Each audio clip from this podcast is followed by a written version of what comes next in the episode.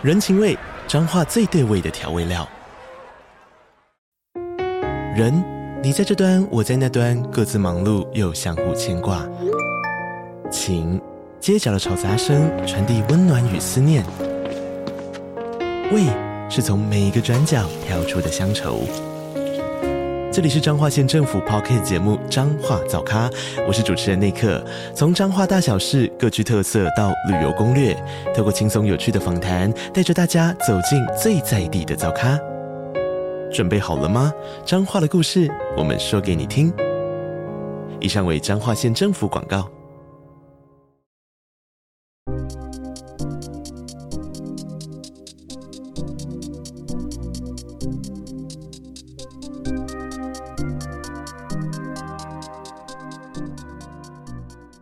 欢迎大家来到这一集的主持人有话说。呃，有一好像有有一阵子没有坐下来跟大家好好跟各位听众好好聊聊。那有大很大一部分是因为呃，最近我们各个主持人其实每个人的工作最近都比较忙一点。那其实甚至有一些人现在是不在台湾的，所以要我们大家聚在一起呃录音是有一些小小的困难。那同时，其实我觉得最近 N B A 的新闻也是算比较少一点。但是还是有一些小亮点想要跟大家来聊聊，所以透过今天的这个小单元来跟大家呃分享一些我的想法。那今天的这个节目，其实我主要会想要来聊今年的新秀，也就是过去一周大概开打的夏季联盟的比赛。对，那我想要针对几个年轻球员来聊一下，那特别是我想要针对几个大家公认有机会呃，争夺新人王或是公认应该是即战力的新秀球员做重点分析。那我觉得第一个一定要聊的就是 Brandon Miller， 因为 Brandon Miller 应该可以说是 Summer League 的这个礼拜开打呃以来算是话题度算是比较高的新秀啦。那很大一部分的原因就是因为他的这个犯规数其实是高的蛮惊人的，他犯规的效率很高。那其实 Summer League 每一年我在看的时候，我对他的就是我从原本看 Summer League 看很重。我还记得那时候 Lonzo Ball 在湖人打 Summer League 打超好，我就认为他哦，真的可能是下一个 Jason Kidd 或是 Magic Johnson。但是慢慢我现在的看法都已经比较像是说，呃，我就是有一点看看一半，看一半就好，不用不用看得太认真，他就是 Summer League 而已。那我有听到有一个外媒他形容 Summer League 他自己的个人看法，我觉得很贴切，那也是我现在想要试着效仿的一个呃，这个 philosophy 或者看看球原则，那就是 Summer League 我只会看呃。他好的一面，就是应该这么应该这么讲。如果我本来就觉得这个球员他这个地方好，这个地方不好，那我会用 Summer League 来试图证实或者是 推, 推导 这, 这件这个这个假设成不成立。那其他其余的东西，我觉得我就是看看就好，因为我们有看过太多过去的例子是 N B A 球员，比方说 Trey Young 或者 Steph Curry 这些现在在 N B A 是一线球星的球员，在 Summer League 曾经都是打得非常的 struggle。而且我觉得 Summer League 不管原因是什么，很多球员，很多现在就是成为明星或是已经成为一个主力球员的 这, 这, 这些年轻，当时他们年轻的时候，在 Summer League 就是打不好的那个程度，其实是有一点有点可怕的，是那种你你会怀疑他是不是真的有能力打篮球的那种等级。但是同时他们进到 一, 一进到 N B A 战场之后，他们的整个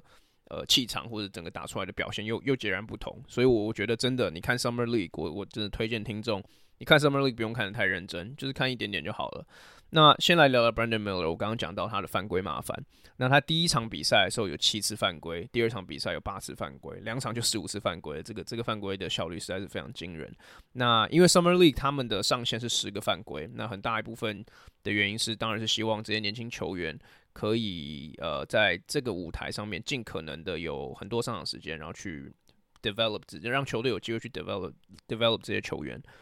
那我们先来从第一场开始聊起，因为第二场其实我应该说两场东西我看到我看到的东西其实有点不太一样。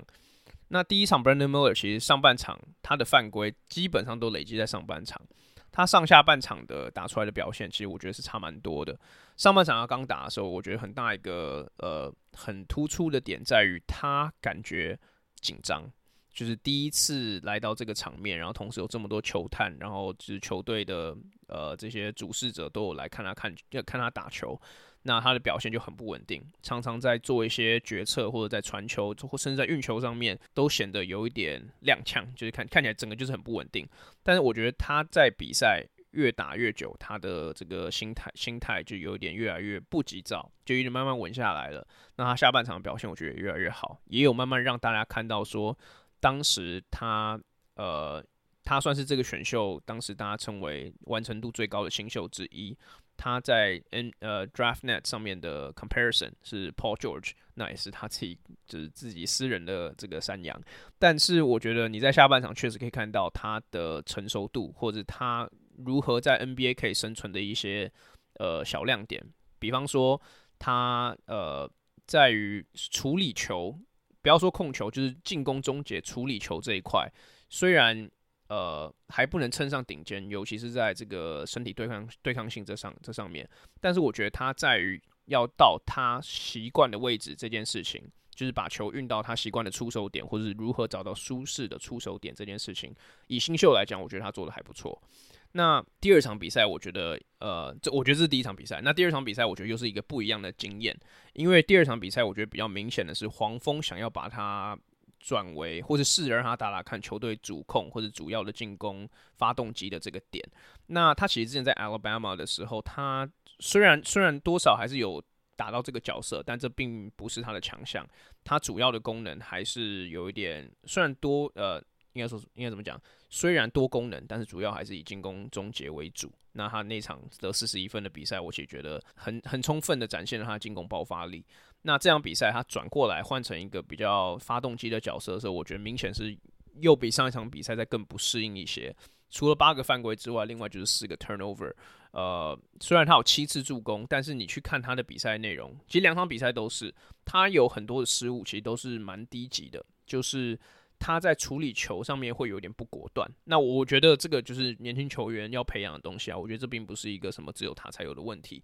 但是如果黄蜂寄予他这么厚望的话，他必定会有很多时候是被要被放在他平常可能不习惯或者不适应的角色上面。那他在于处理球，呃，我刚刚讲一开始讲他处理球好的地方是在于进攻终结的地方，但是他在于可能传导或者是进攻发动的这个处理球的部分还欠缺不少火候，就还还需要练啦。那我记得印象很深刻，有几球是，比方说那个 passing lane 其实不在那边，队友 cut 到一个呃，就是还没有 cut 完，他就在不对的时机点，我个人认为是太早了，把球传过去，直接传到对方手中，然后被一个反快攻。那也有那种是他感觉是很想要急着把球赶快丢掉。不管是为了让球队可以尽早发动进攻，或者是就是他不想要处理球这件事情，也一样把球马上丢给了对手。那这些事情我觉得都是这有一部分其实都是经验，那另外一部分就是球球赛的判断，他看起来是还不是他的强项这样子。那他两场比赛加起来十个十个助攻，十个 turnover， 我觉得其实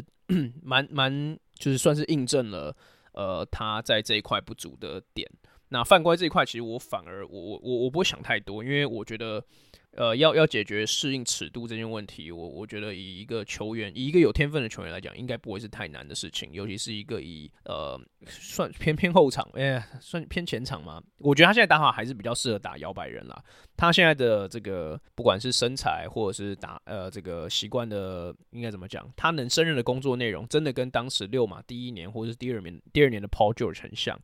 呃，他的防守没有那时候的 Paul George 好，但是他在进攻端，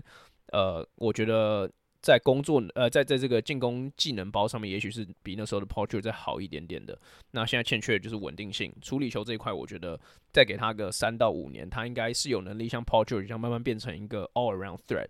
那呃，另外一个我觉得我观察到他可能会有一点。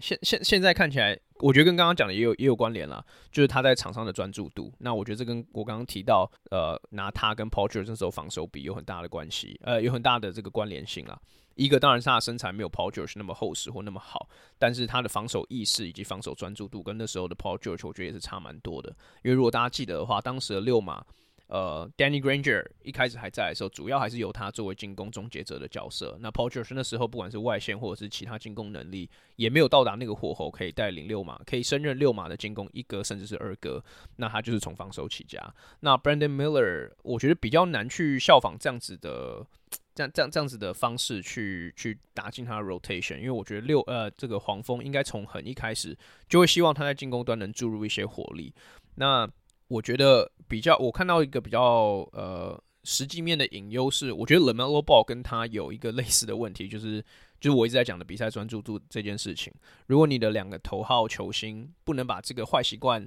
更正过来的话，其实我觉得这支球队后面衍生出来的呃坏习惯会越来越多。那 LaMelo Ball 跟 Brandon Miller 现在看起来很像的是，他们在防守端都不会注入太多的专注度。那 LaMelo Ball 今天今天黄蜂其实在他们的 social media 上面有 po 一个东西，是说他签完了长约的那一刻，他就是说 OK， 我们现在就是 committed， 我们现在就是要以赢球为目标。当然我想要第一队，我想要 M V P， 但是 Brandon Miller 来，我们的球队可能越来越，甚至 Miles Bridges 都有可能回归。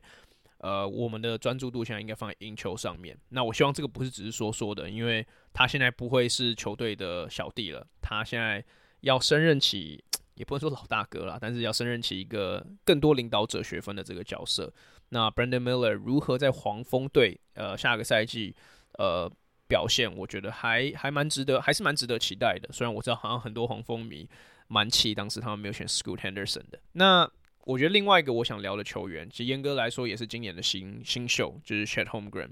那 Chet Holmgren 这个球员，我觉得当时去应该是去年了，也没有很久以前。去年进到 N B A 的时候也是被赋予众望。如如果我先大概总结一下我看完 Holmgren 两场比赛的想法的话，我是觉得如果你是一个雷霆迷，你应该整体而言对于 Holmgren 是呃他的第一年应该要应该是蛮期待的啦。就是Holmgren 这两场比赛，先是十五分九篮板，然后四个火锅，然后接下来下一场比较安静一点，但是十分十一篮板三个火锅两个抄截，就是整体而言，我觉得表现算是可圈可点。那呃，我觉得他现在比较有趣的一个话题性，哎，应该说这个症结点在于他在雷霆新的赛季他会是升任什么样的位置，应该说什么样的角色啦。因为雷霆这支球队以年轻球队来说算是完整，就是后场其实有。呃 Giddy 还有 Shay， 其实我觉得算是你放眼整个联盟应该是最有未来性的后场，不就算不是最有未来性，应该也是第二或第三而已。那他们今年捡到的 Jalen Williams， 其实我觉得表现也是最后面差一点拉尾盘把 Paolo 拉下来嘛。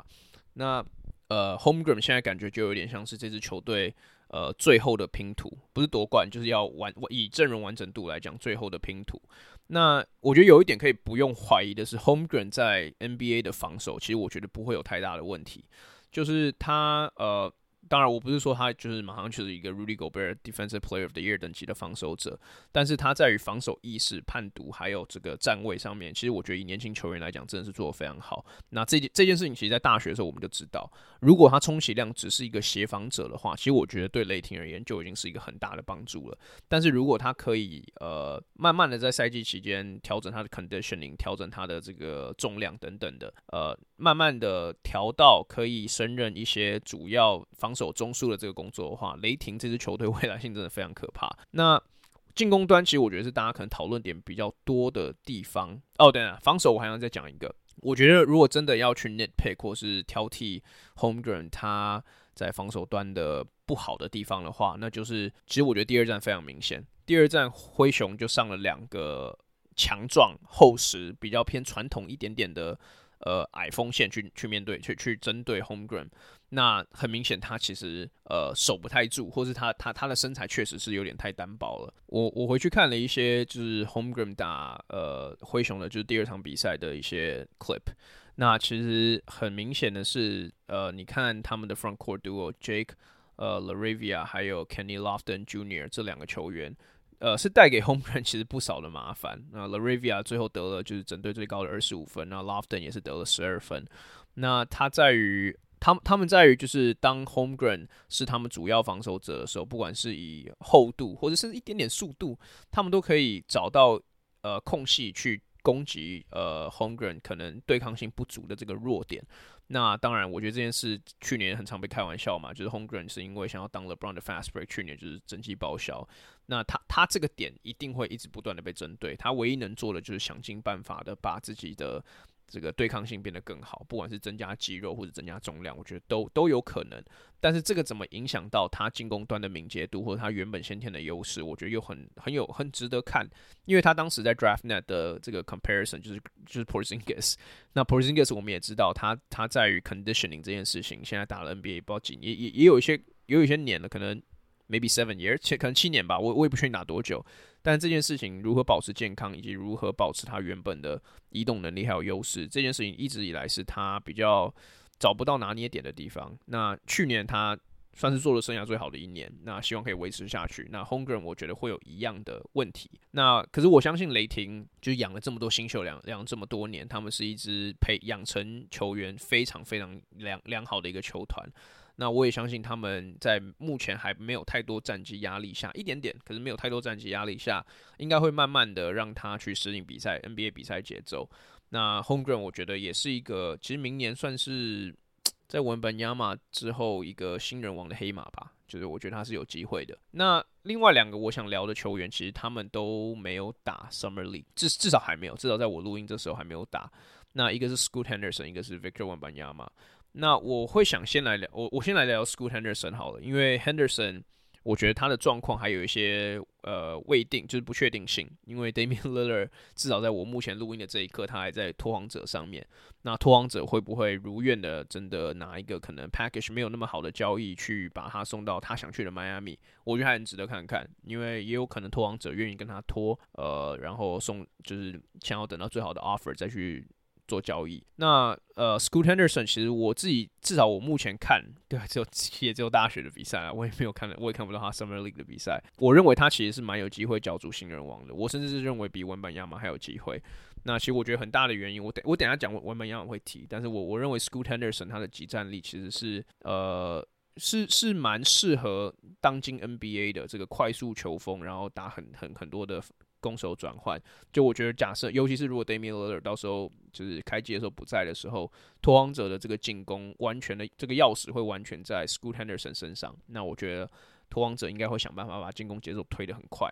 那 Henderson 的弱点当然我觉得也非常明确啦，就是投三分以及就是整体的进攻稳定度。呃。他在大呃不不是大学，在这个 Ignite 的在 G League 的这这这两年，其实他的三分都不太好，就是去年 百分之二十七 三分命中率而已。那他的这个，其实我应该这样讲，我觉得有点意外的是，你如果去看他 catch and shoot 的数字，其实不错，但是如果他有一个空档，他运了球，就他的 dribble dribble shot 的命中率其实并不高，在在空档的情况下，还呃 百分之四十二 而已。那 我, 我觉得这个有点、哦、我说的是那个两分线，不好意思。那我觉得这个有点可惜的是，我觉得目前 Scoot Henderson 有在第一年，我们先讲他在 G League 的第一年，他很大的一个习惯是他喜欢他不喜欢 contact， 他不喜欢身体对抗。他切到中距离的时候，他宁愿可能用一个很困难的飞得位，或是一个人在你前面的一个大一个抛投，他也不愿意切进去买犯规，或是以他就是想办法以他的身体素质把球弄进去。那第二年其实我觉得蛮明确的是，教练团有给他这个指示，是他必须要做更多这样子的进攻。那我觉得确实也有得到比较好的呃效果，就是他有去尝试更多身体对抗。那虽然这个命中率还是没有到达一个可能平均或是平均以上的这个水准，但是年轻球员我觉得就是这样，尤其是你看他的这个类别其实是 John Moran、是 Derrick Rose、是 Russell Westbrook、是 John Wall 这种爆发型的后卫，他们的缺点呃，可能除了 John Moran 以外，很比较明确的都是他们的三分线比较差。那 Scoot Henderson 一定会面对这样子的难题，那他如何去面对呃，如何去克服这件事情，我其实觉得也是时间而已，因为天分、这些身体素质等等的，我觉得